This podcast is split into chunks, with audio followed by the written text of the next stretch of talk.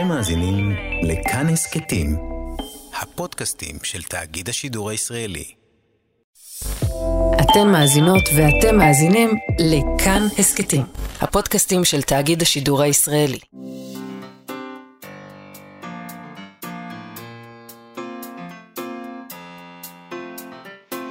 מה שכרוך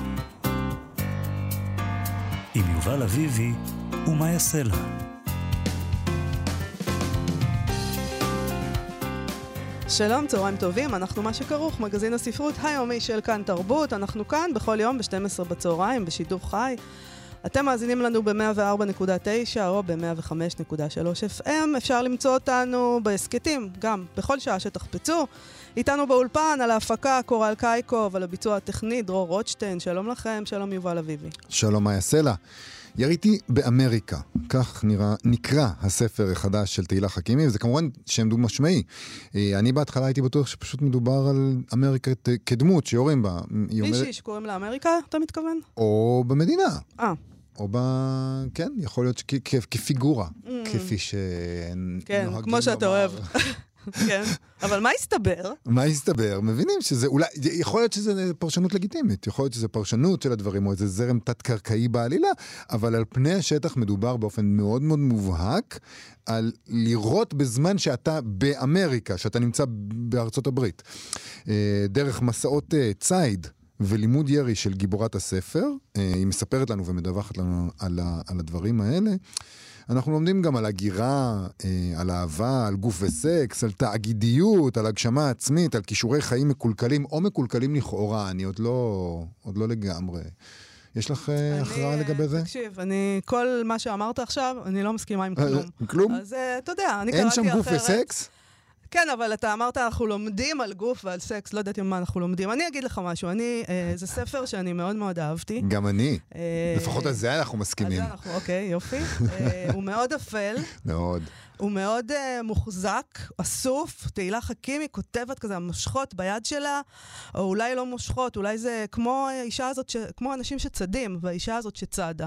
כלומר, יש משהו מאוד מוחזק, בדבר הזה כאילו הפעולה הברברית הזאת, אתה יורה בחיה, כן. אבל אתה צריך, אתה שוכב שם, או את שוכבת שם, הנשק, אתה צריך לשחרר את הנשימה, עצבה, לנשום וזה... כמו שצריך, אתה צריך להיות בשקט, אתה מחכה בעצם לחיה שהיא צריכה להופיע עכשיו, אתה צריך לראות בה במקום מדויק, ככה היא כותבת, נכון. ככה היא כותבת, כמו ציידת. אבל מצד שני, עוד דבר שיש שם שזה לא סותר את מה שאת אומרת, אני חושב שזה בנוסף לזה, זה מין ריחוק רגשי לפעמים, שאתה מרגיש משהו כמעט מנותק, שאתה חייב להיות מנותק, גם בגלל שהמעשה הזה ברברי, וגם כי אם אתה תהיה מעורב מדי בסביבה שלך, אז אולי זה לא יצליח. אז יש שם איזה סוג של איזה ניתוק מהאירועים שהם מתוארים, וזה אולי איזה משהו שקשור לכישורי חיים, להתנהלות בסביבה מסוימת, להסתדר בסיטואציות חברתיות מסוימות, בסיטואציות מקצועיות מסוימות. הליבידו נמצא שם, יש שם ליבידו בצייד, אתה מבין? לא רק בצייד.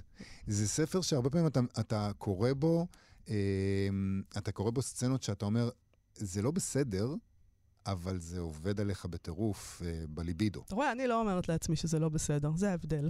למה זה לא בסדר? לא שזה לא בסדר, קודם כל, כי מוסרית לצוד, למשל.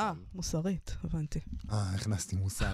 לא, אבל אתה אומרת לך גם, לפעמים נגיד, אם יש שם סצנות סקס, שאתה אומרת לך, זה לא 100%, הדבר הזה לא 100% שם, אבל בכל זאת זה מאוד...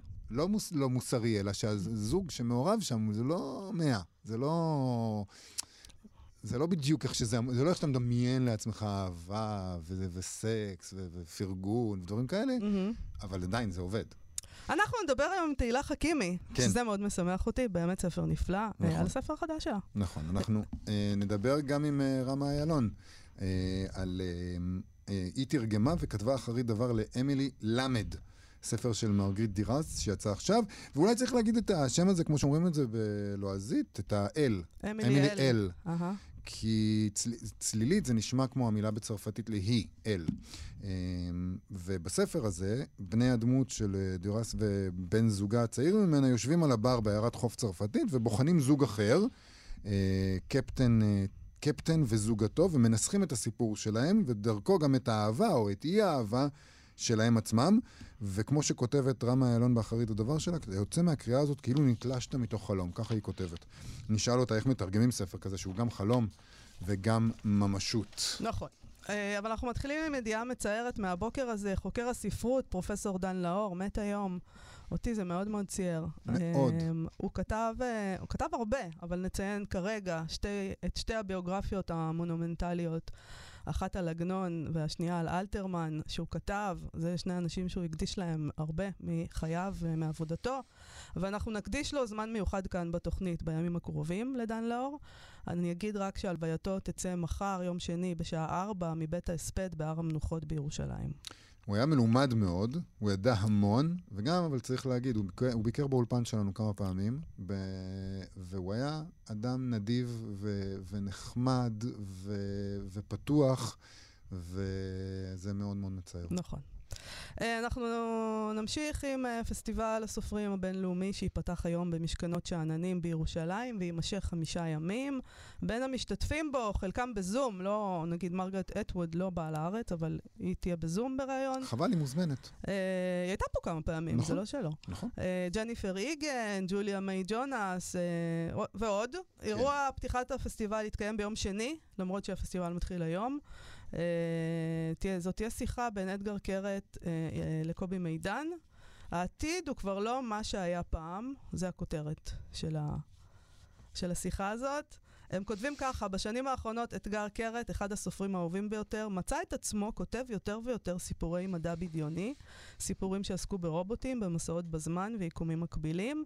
אתגר קרת והעיתונאי קובי מידן ישוחחו על העתיד מנקודת מבט ספרותית, וגם על העתיד המציאותי והלא לגמרי לא ברור שממתין לכולנו. זאת אומרת ש... העתיד הלא לגמרי לא ברור. כן, זאת אומרת שלאתגר קרת יש משהו ברור לגבי העתיד, וזה מעניין לשמוע מה הוא חושב. הוא יקריא שם על הבמה סיפורים ספקולטיביים חדשים, ודניאל הספקטור תשיר, ונשמע אירוע מעניין. עוד אחד מהאירועים המעניינים שם זה כנס של הקמת פן ישראל. בחירי הארגון הזה, זה ארגון עולמי, יגיעו לכנס הזה. ארגון פן פועל ב-127 מדינות, והוא פועל למען חופש הביטוי. יש שם אנשי ספרות ועיתונות וכאלה, אז עכשיו יהיה גם פן ישראל. אנחנו מדברים לפעמים על הארגון הזה העולמי. נכון. סוף סוף הגיעו לנו. יש סניף. גם יהיה לנו חופש ביטוי אולי. עוד התקיים בפסטיבל הזה ערב מחווה לסמי מיכאל, שהוא יחגוג השנה יום הולדת 97. יש שם גם מפגשים עם אורלי קסטלבול, עם דרור משני, עם שירה חדד, עם ירמי פינקוס, עם מתן חרמוני ועוד ועוד. ויש שם גם אירוע בשם "באנו לנפץ", והוא מתואר כך. לכל אחד יש את הספר שהרס לו את החיים, במרכאות. בערב הזה יעלו על הבמה אנשי תרבות ויחשפו חוויה טראומטית עם ספר קנוני שקראו בצעירותם, מפגש קומי ופרוע שהולך לשחוט פרות קדושות ולהציע נקודות מבט חדשות ומטלטלות על הספרות שגדלנו עליה. בהשתתפות יוסי סוכארי, מאור זוגורי, יוסי וקסמן, ליאור דיין, באתר הפריש, תנחה את זה יעל טל. ספר שהרס לך את החיים. יש לך כזה? ספר שהרס לך את החיים? אתה דרמטי. מהו הספר שהרס לך? תשמע, אני חשבתי על זה קצת, אני מבינה את המשחק הזה, כלומר, אני יודעת מה צריך לענות פה, אתה מבין? כאילו יש אופציות, אני יודעת מה צריך לענות. זה צריך להיות אולי משהו פוליטי, משהו של זהויות, נכון? כי זה גם אפשר להצחיק עם זה, או משהו פמיניסטי, נשים קטנות שדפקו אותי, או חדר משלה של וירג'יניה וולף שדפק אותי, כן? זה דופק אותנו. המודעות הפמיניסטית שדפקה אותי, או נגיד האמירה הזאת של וירג'יניה וולף, שאישה צריכה חדר משלה והכנסה קבועה. תודה רבה על המידע הזה. אבל איך אנחנו מגיעות לסיטואציה הזאת? בסדר. אפשר לכתוב על זה בכל אופן טקסט קומי. אני מאמרת שמישהו מהנוכחים מדבר על עמוס עוז עם הקיבוץ. תקע אותו. אוקיי. אתה יודע, כשהבהיר לו שהוא לא חלק מהסיפור, אז זה גם משהו שאפשר לכתוב. אפשר לרקום מין דבר כזה, או נגיד על איך עמנואל קרר דפק אותי עם לימונוב, כי הוא גרם לי להתאהב בפשיסט, והרס לי את החיים. אני יכולה לראות את עצמי כותבת את זה. שמת לב שלא ענית לשאלה. זה היה מאוד מחוקה מה שעשית, אבל אני אומנם יפה, אך איני טיפש. נתתי אופציות, אבל אני לא עכשיו הולכת לפרוס את כל משנתי. הנה, תתן אתה, מה הספר שהרס לך? אני, אבל הספר שהרס איתכם יכול להיות שהצילי אותם, שדעת, מה, לך תדע. אני זוכר שקראתי פעם ראשונה את דלזו גואטרי, והבנתי שאני לא אהיה חוקר ספרות. לא יהיה. למה? כי לא יודע, לא יודע איך עושים את זה. מה היה שם ש... לא מצליח, לא יודע. מה זאת אומרת? כי לא הבנת מה שהם כתבו? אני קורא היום... שאתה לא היית יכול לכתוב את זה, כי... אני יכול לקרוא את דלז וגואטרי במידה מסוימת רק כפרוזה בפני עצמה, ולא כתיאוריה. כי אם אני ממש צריך להגיד מה הם אמרו, אז אני לא יכול כל כך להגיד מה הם אמרו. הבנתי. והיו מסביבי המון אנשים שאמרו, קראו אותם, ואמרו, אוקיי. אז זוהי ספרות מינורית בשפה מז'ורית. ואני הנהנתי ואמרתי, אוקיי, כן. אבל לא... אבל יכולת להגיד, אני אהיה אחר. אני אעשה את זה אחרת. אני לא אעשה את הדבר הזה. יכולתי, אבל לא עשיתי, ואז יצאתי מהאקדמיה. אבל זה לא קרה כל כך בנאורים. אני חושב, אולי עוד נגיד דוגמה, זה נגיד, עכשיו, לאחרונה קראתי במסגרת הכישלון שלי ללמוד צרפתית, קראתי... סתם אתה אומר את זה. סתם, אני שוטף, אני פלואנט, יש מילה דרך אגב לפלואנט בצרפתית, אני כל הזמן מנסה לזכור אותה, אני לא זוכר. חבל. כשאתה מדבר שוטף שפה, אני לא זוכר איך אומרים את זה בצרפתית, אבל קראתי עכשיו את המכתבים. של סנט אקזופרי לבחורה שהוא התאהב בה, וזה הרס לי את כל הספרות שלו, ועכשיו אני קורא את הנסיך הקטן, ואני אומר לעצמי, וואו, הנסיך הקטן זה בעצם טקסט מאוד מאוד בעייתי, זה הרס לי את מי שאהב את הנסיך הקטן בתור ילד. ואז שאלתי מסביב אנשים... אבל זה בעצם הפמיניזם שתקע אותך. כן, כן. כי אתה קורא אותו, זה נקרא פמיניסטית כזאת, ואז אתה אומר, אוי, הוא התנהג כל כך לא יפה, וכל מיני כאלה דברים. בסדר, אז הפמיניזם תקע אותך. לא, מה שהרס לי את החיים באמת, זה שהתחלתי להגיד לאנשים, וואו, סנט אקזופרי היה כזה דושבג, ואני לא אוהב יותר את הנסיך, ואז קראתי קצת בנסיך הקטן, ועכשיו אני גם לא אוהב את הנסיך הקטן, ואז כל מי שמסביבי הסתכל עליי בתמיהה ואמר, ברור, אף אחד לא אוהב את הנסיך הקטן, זה ספר נורא ואיום. ואז אתה מבין ש... אתה חייב להחליף אולי את הסביבה שלך. חייתי בשקר. אני הייתי בטוח שכולם אוהבים את הנסיך הקטן, ובעצם כולם לא אוהבים אותו. זה הורס לך את החיים. כן.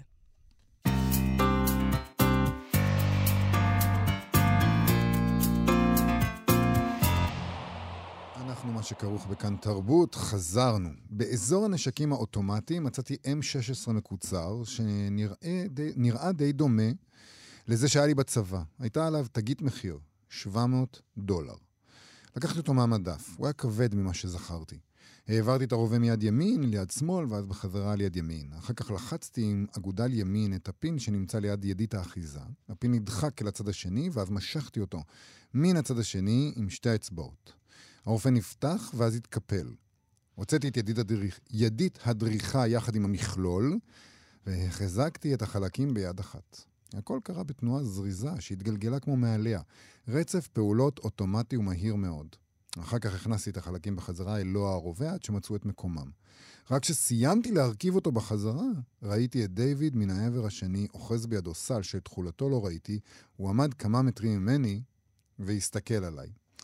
ככה כותבת תהילה חכימי ביריתי באמריקה, ספרה החדש שיצא באחוזת בית, שבספר הזה הגיבורה בעצם מדווחת על כל הפעמים שבהם היא ירתה באמריקה. כלומר, ירתה בעודה נמצאת באמריקה, והגיבורה הזו לא נרתעת מהירי.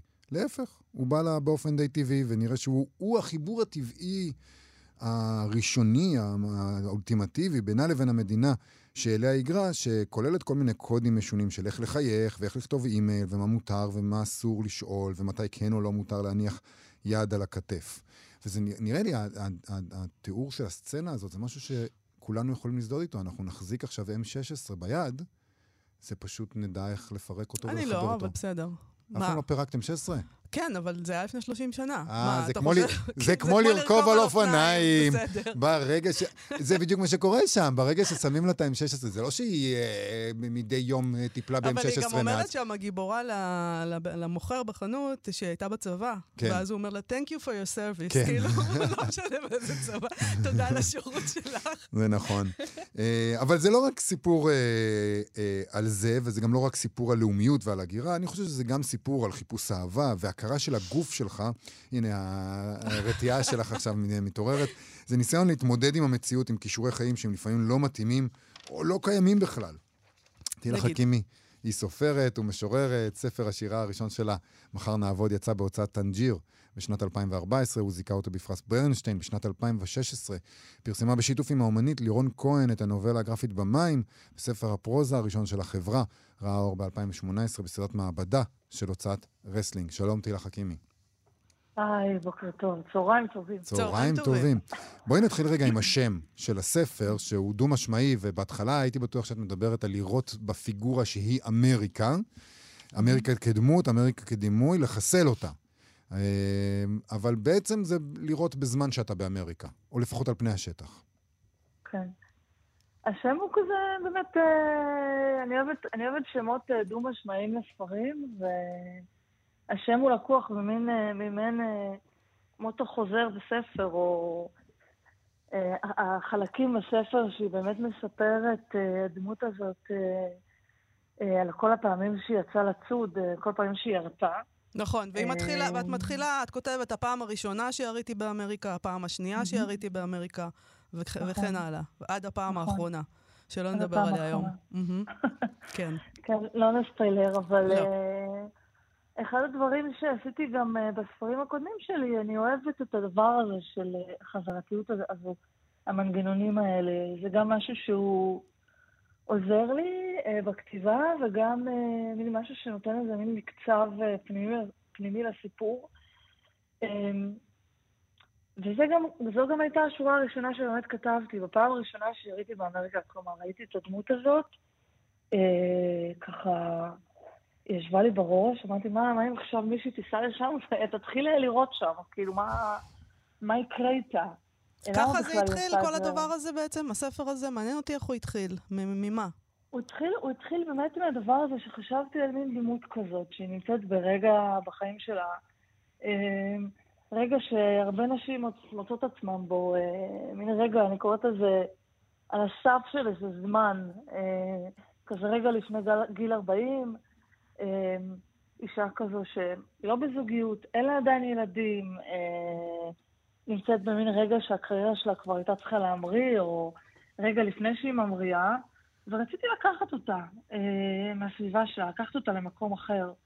רציתי לקחת אותה לשם, לאמריקה, ולראות מה יקרה איתה, וללכת בעקבותיה.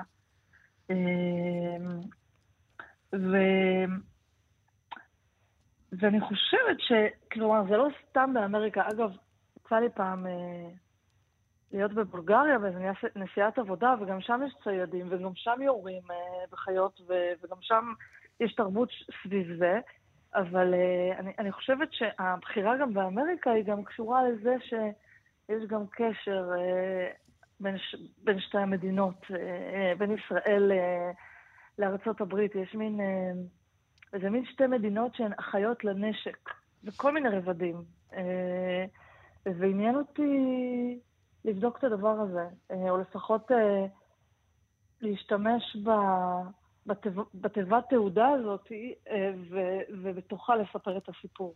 מעניין אותי, כשקראתי חשבתי לעצמי, מעניין איזה תחקיר תהילה עשתה כדי להגיע למיומנות הזאת, גם בנשקים וגם איפה צריך לראות בדיוק, ואיך עושים את זה, איך צדים. צדת לצורך העניין? האמת שיצא לי להיות בארצות הברית כמה חודשים, ולכתוב את הספר הזה, ורציתי לצאת, אבל זה גם הקריפ אותי, באותה מידה שרציתי לעשות את זה ולחוות את זה, עוד הקריפ אותי. כן. וגם זה לא הסתדר. הקטע, אגב, שיובל קרא, לחנות הנשק, זה באמת אחד הדברים היחידים כמעט שחלק מהקטע הזה הוא לקוח ממין חוויה שלי בתור מי שהלכה לחנות הנשק. למשל, הקטע הזה שהוא אומר לה, Thank you for your service. כן. הבן אדם אשכרה אמר לי את זה.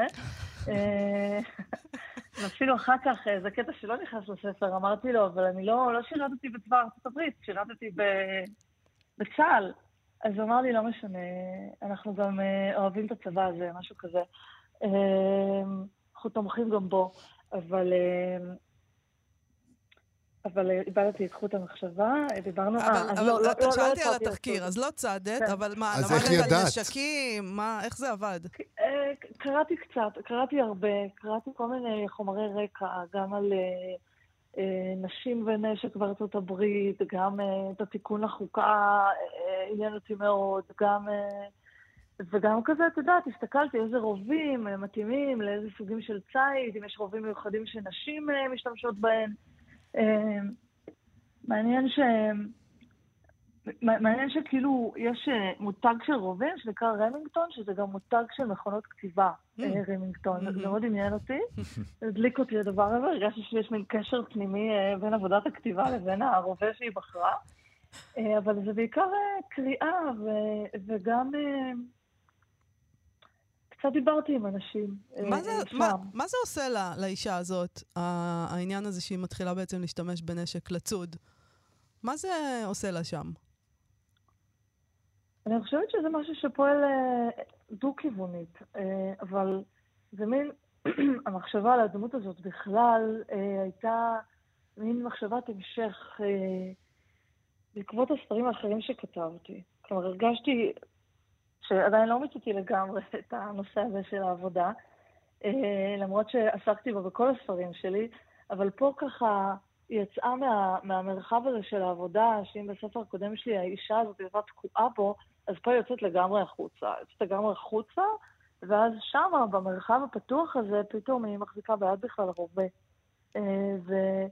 ומה שזה עושה לה, שוב, כמו מה שאמרתי מקודם, עניין אותי הרגע הזה בחיים שלה, הרגע הזה, הסף של הזמן הזה של הרחם, כאילו, אני רוצה לעשות ילד, יהיה לי ילד, זה אפשרי בשבילי בכלל לעשות את זה, איך אני אעשה את זה, ובמקביל לזה, פתאום הדרך שלה להתחבר, או הדרך שלה להתמקם במקום הזה, באמריקה, זה בכלל דרך איזה מין חוויה, שהיא כאילו לכאורה מוכרת לה, כי הייתה בצבא, וכו', אבל היא לא באמת מוכרת לה, ואני חושבת שהנשק הוא איזשהו אינסטרומנט, שמבטא בחיים שלה את מה שבכל מקרה כבר קרה.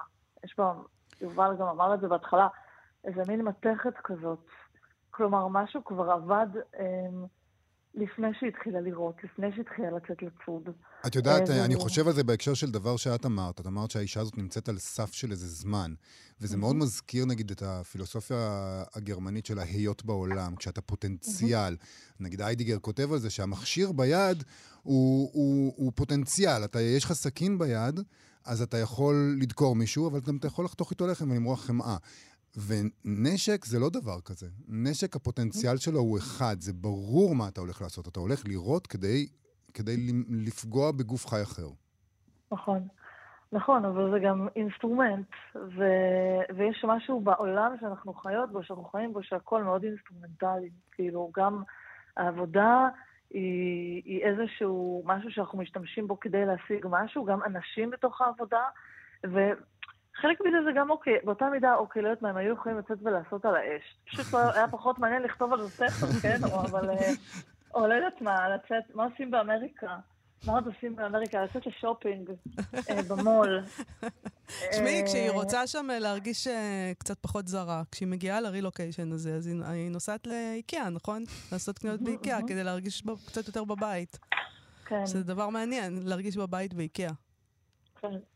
כי זה מין, אתה יודע, זה כמו לאכול מקדונלדס וחול. זאת אומרת שזה אותו טעם של פלסטיק מעובד, ואז זה כזה, אוקיי, זה אני מכירה, לא משנה, לעשות לי, זה אני מכירה. זה היתרונות של הגלובליזציה.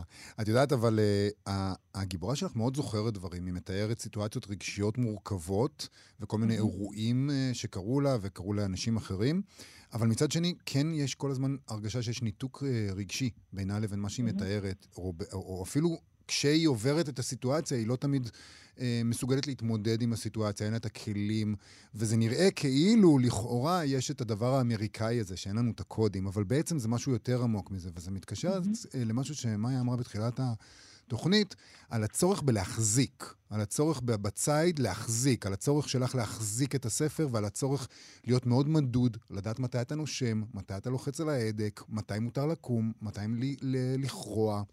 זאת אומרת, הדברים האלה נובעים בעצם מתוך איזה משחק עם החיבור הרגשי והיכולת לפענח רגשית את הסיטואציות שבה אתה נמצא, פה בכלל ובארצות הברית ספציפית.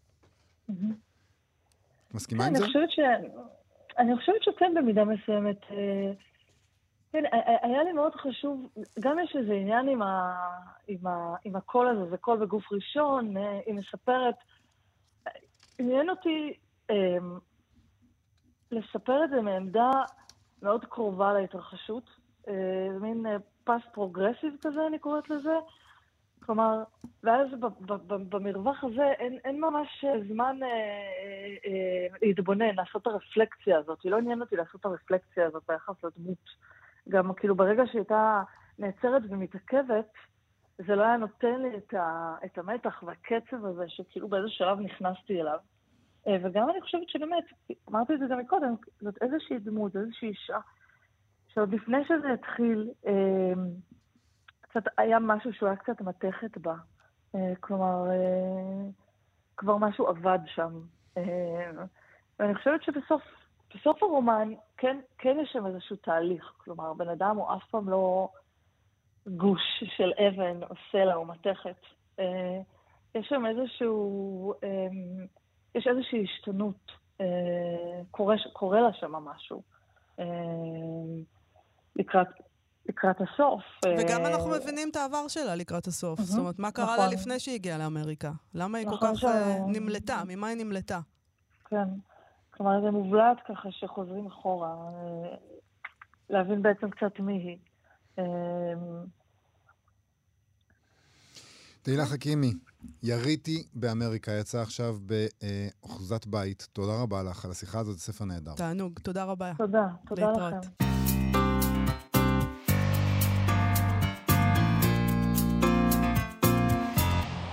אנחנו מה שכרוך בכאן תרבות, חזרנו. הספר אמילי אל של מרגריט דיראס יצא עכשיו בהוצאת רות, הוא מתרחש כולו לכאורה בבר קטן על שפך הסן בנורמנדי. יש פה שני סיפורי אהבה, יש אנשים שיחשבו שיותר. אני חושבת שמרגריט דיראס מעמידה אותם בעצם, את שני הסיפורים האלה, אחד מול השני. גיבורי הספר הם בת דמותה של דיראס ובן הזוג שלה, שבוחנים בעצם זוג אחר שיושב על הבר, ומספרים את הסיפור שלהם דרך הדבר הזה, ואת הסיפור שלהם עצמם, ואת הסיפור של הזוג. אתה לא בדיוק כל הזמן יודע אם הם ממציאים, הם שומעים חלק מהשיחות שלהם וכאלה. כן. בשני המקרים האלה, של שני הזוגות האלה, האהבה היא מסע קשה, שיש בו המון אי אהבה, אבל ממש באופן מפורש. אנשים שמפותלים אלה באלה, אבל לא תמיד ברור מה זה כל זה קשור לאהבה, או שאולי פשוט זה אהבה. זה מה שנקרא אהבה. אבל זה לא הפנטזיה הרומנטית שלנו. או לפחות זה מה שנקרא זוגיות ארוכה. כאילו, המספרת אומרת שם דבר מאוד יפה, היא אומרת ככה, אני לא יודעת אם האהבה היא רגש. לפעמים נדמה שלאהוב פירושו לראות, לראות אותך. במידה רבה, הספר הזה הוא גם ספר על כתיבה, לא רק על אהבה.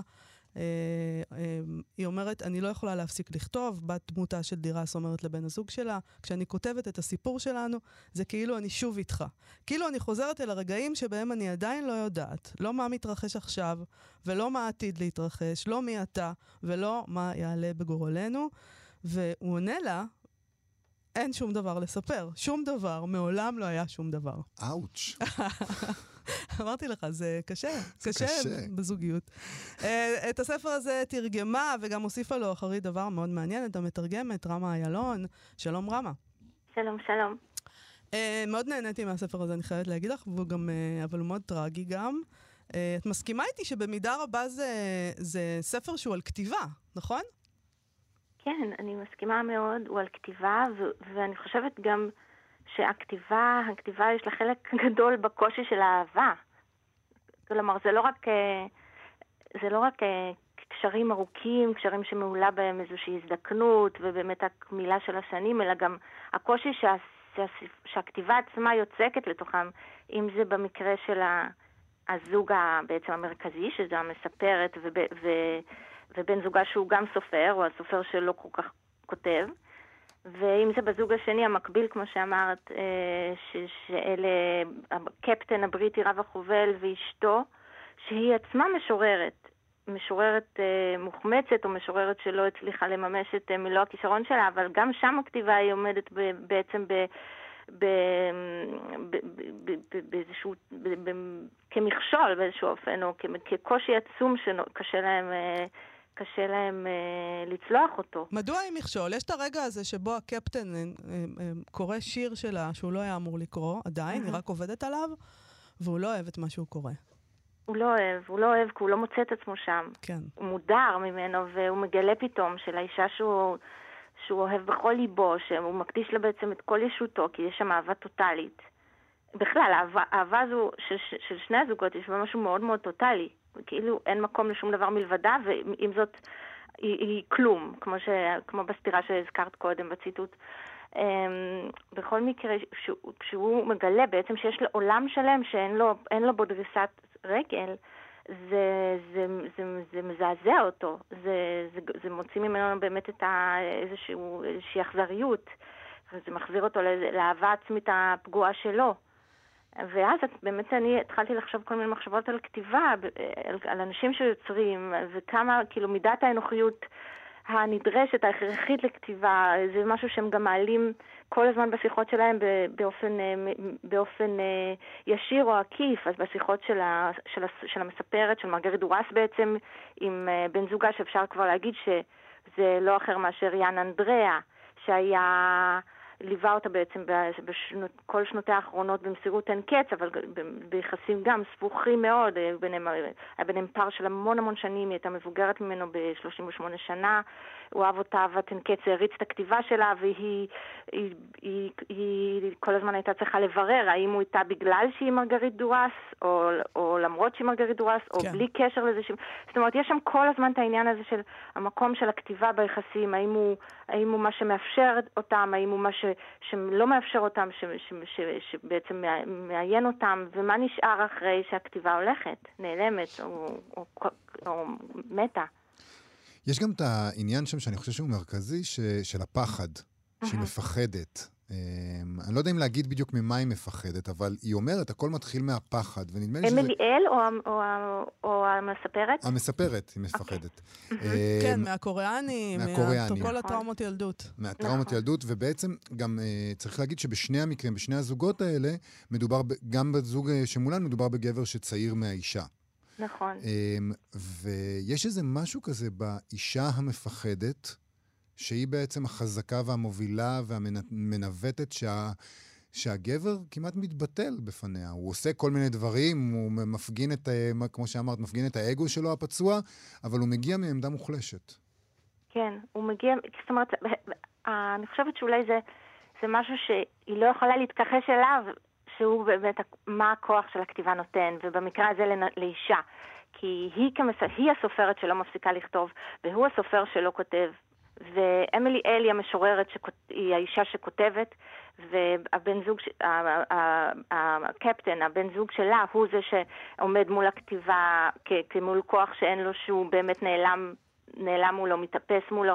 אז אני לא יודעת איפה, זה מעניין לחשוב באמת על הפחד. אני חושב שהפחד אצל מרגריט דיראס הוא כל כך מובנה באישיות, בהיסטוריה הפרטית שלה ובכתיבה שלה.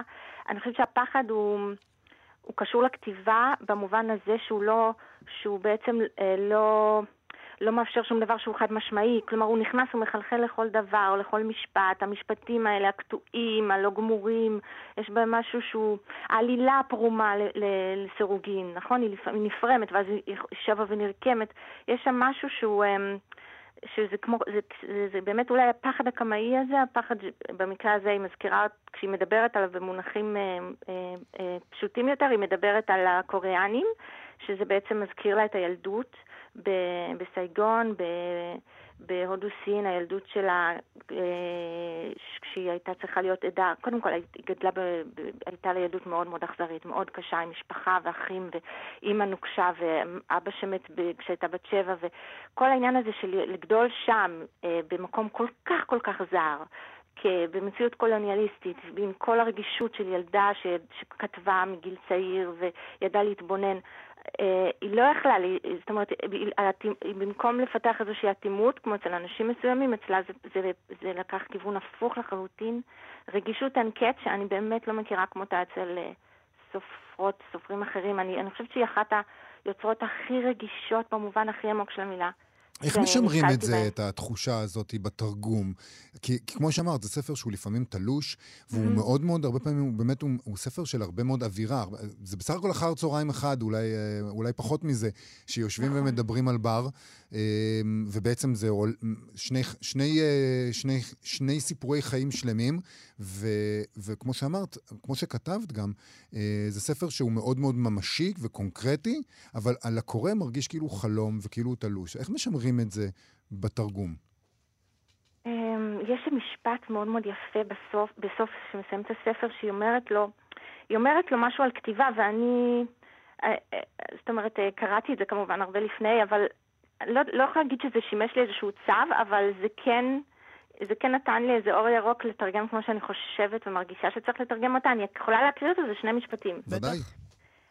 והיא אומרת לו, כן, היא אומרת את זה לאהוב שלה, כשהם נקלעים שוב לאיזה מבוי סתום, גם משהו בתקשורת וברגש, הם כל הזמן מתדבקים על משהו שאיננו, על משהו שכבר עבד. כן. היא אומרת לו, ואמרתי גם שצריך לכתוב בלי לתקן, לא בהכרח במלוא המרץ והתנופה, לא, אלא בהתאם לקצב האישי שלך ולרגע שעובר עלייך. לרגע הזה שבו עלייך להשליך את הכתיבה החוצה, כמעט להדוף אותה. כן, לנהוג בה בגסות, לא לגרוע דבר מהשפע המיותר שלה, אלא להניח אותה כמות שהיא, עם כל היתר. לא לרסן דבר, לא מהירות ולא איטיות, להשאיר הכל כפי שהוא בעת הראותו. אז זה מה שניסיתי לעשות, וזה גם... אם יכולתי הייתי מתרגמת אותה כל החיים, הייתי מתרגמת אותה בלי הפסקה, כי יש בה משהו בכתיבה שלה שהוא כל כך, הלחידה הזו של החולף, של הרושם החמקמק הזה, שאי אפשר לתרגם אותה בצורה מודעת לחלוטין, זה כל הזמן במין מצב כזה של סמוך למודע, של קצת דמדום כזה, ואז שיש בו גם באמת את החלום, וגם את המוחשיות של החושים, של המבט החד, וזה מה שזה. זאת אומרת, אני אמרתי לעצמי כל הזמן, אל תחפשי מעבר, כי האמת שלה והחוכמה שלה היא בתוך הרגעים האלה. פשוט תפנימי את הרגע, את המבט, את המקום, את השרפרפים הגבוהים שעליהם אמליאל יושבת, את השרפרף הזה שיושבת עליו שמוטה עם כל כמויות הוויסקי שכבר חדרו לגוף שלה, והשנים שכבר חדרו לגוף שלה, ואת המספרת שיושבת לידה ומביטה בה וממציאה לה סיפור ומשתוקקת אליה. פשוט תרגישי הכל ותוציאי כמו שהוא, תריקי לנייר, כמו שהיא, אני מאמינה, כותבת. פשוט ללכת איתה. אי אפשר אחרת, נראה לי. אני חושב שהצלחת. רמה איילון, אמילי אל, מרגריט דיראס, ספריית רות, זה ספר מאוד יפה ובאמת מאוד שונה כמו שאת מתארת. תודה רבה לך על השיחה הזאת. תודה לכם. להתראות. להתראות.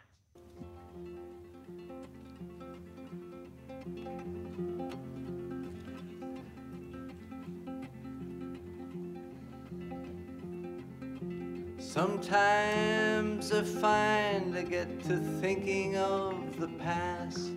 We swore to each other that our love would surely last. You kept right on loving, I went on a fast. Now I am too thin and your love is too vast. But I know from your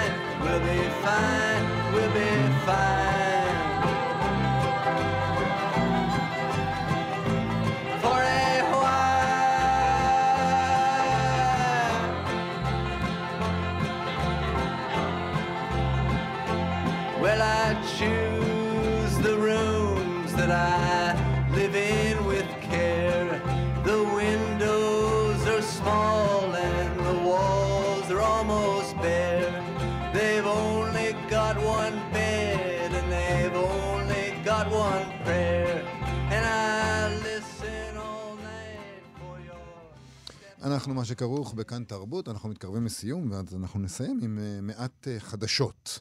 אז נגיד ברכות לעידו גפן, שזכה בפרס סמי רור לספרות יהודית על התרגום של ספר הסיפורים הקצרים שלו, חוף הים של ירושלים. בעברית הוא יצא בשנת 2017 בהוצאת כנרת זמורה, ובידיעות שמסקרות את זה, בחול, את הזכייה הזו, דווח גם שהספר נמכר, או לפחות חלקים ממנו, נמכרו לעיבוד. חלקים? כן, כי סיפורים. הבנתי. הוא כזה מחולק כזה, זה סיפורים. כן. אז שהוא נמכר לעיבוד קולנועי וטלוויזיוני. יפה מאוד. כל הכבוד. הוא יחלוק את הפרס $100,000. $100,000 הוא יחלוק עם מתרגם את הספר דניאל זמיר. הספר הזה, הפרס, סליחה, מחולק ליצירה יהודית של כותב פורץ דרך מאז 2008 הוא מחולק, כן. אבל זאת הפעם הראשונה שהוא מוענק לספר שתורגם מעברית. אז זה ציון דרך כביר. יפה, ברכות. עוד קצת עדכונים, נדבר על פסטיבל השירה במטולה, שיוצא לדרך. הוא יתקיים בין ה-1 ביוני עד ה-3 ביוני, תחת הכותרת, ויתפוס עגבנית ויצא במחול, שזה כאילו, אתה קורא את הכותרת ואתה אומר, היי בני ציפר, מה נשמע? במרכזו יהיה החיבור לשירה המולחנת ושירי הזמר והילדים של מיטב המשוררות והמשוררים, לרגל שנת 150 להולדתו של ביאליק. יש שם גם פרידה משלושה ענקי תרבות, הם כותבים, הסופר מאיר שלב, המשורר מאיר ויזלטיר והעורך אוזי שביט. למרות הזיקה של התמה השנה, שמדברת על שירה מולחנת וכאלה, שירי זמר, יונתן גפן עוד לא מצא את מקומו שם, למרות שגם הוא מת לאחרונה. ומאוד מאוד מאוד קשור לתמה הזאת, כן. כן, אז בסדר, יכול להיות שהם לא הספיקו להתארגן, וגם כל הזמן מתים אנשים. זה נורא. נורא. מספיק. מספיק עם זה. טוב. התוכניה כוללת אירוע על שירתו של יעקב שבתאי, אירוע לציון השנה 100 להולדתה של שימבורסקה, כאמור, אירוע חגיגי לציון השנה 150 להולדת ביאליק, אירוע של שירה חרדית, זה מעניין, אירוע על שירה מזרחית אחרי ארס פואטיקה, אנחנו כבר אחרי ארס פואטיקה, זה חולף מהר התקופות. אני שמתי לב, אנחנו כבר מזמן אחרי ארס פואטיקה, למען האמת. אתה יודעת, חלקנו מאוד לא שתו את הקפה של הבוקר. יש שם גם אירוע על שירה קווירית בישראל, ואפילו שני אירועים עם קלת פרס ישראל בחקר המשפט, פרופסור נילי כהן, שכתבה השנה ספר על הקשר שבין ספרות למשפט.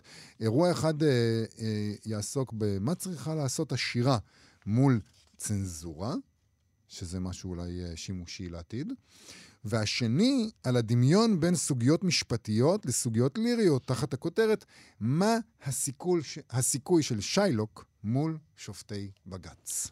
ועד כאן תוכניתנו להיום. יובל, תודה רבה לך. תודה לך. תודה לקוראל קייקוב על ההפקה, לדרור רוטשטיין על הביצוע הטכני. בואו לבקר בעמוד הפייסבוק שלנו, אנחנו נהיה פה שוב מחר, בלי נדר, להתראות. אתם מאזינים לכאן הסכתים, הפודקאסטים של תאגיד השידור הישראלי.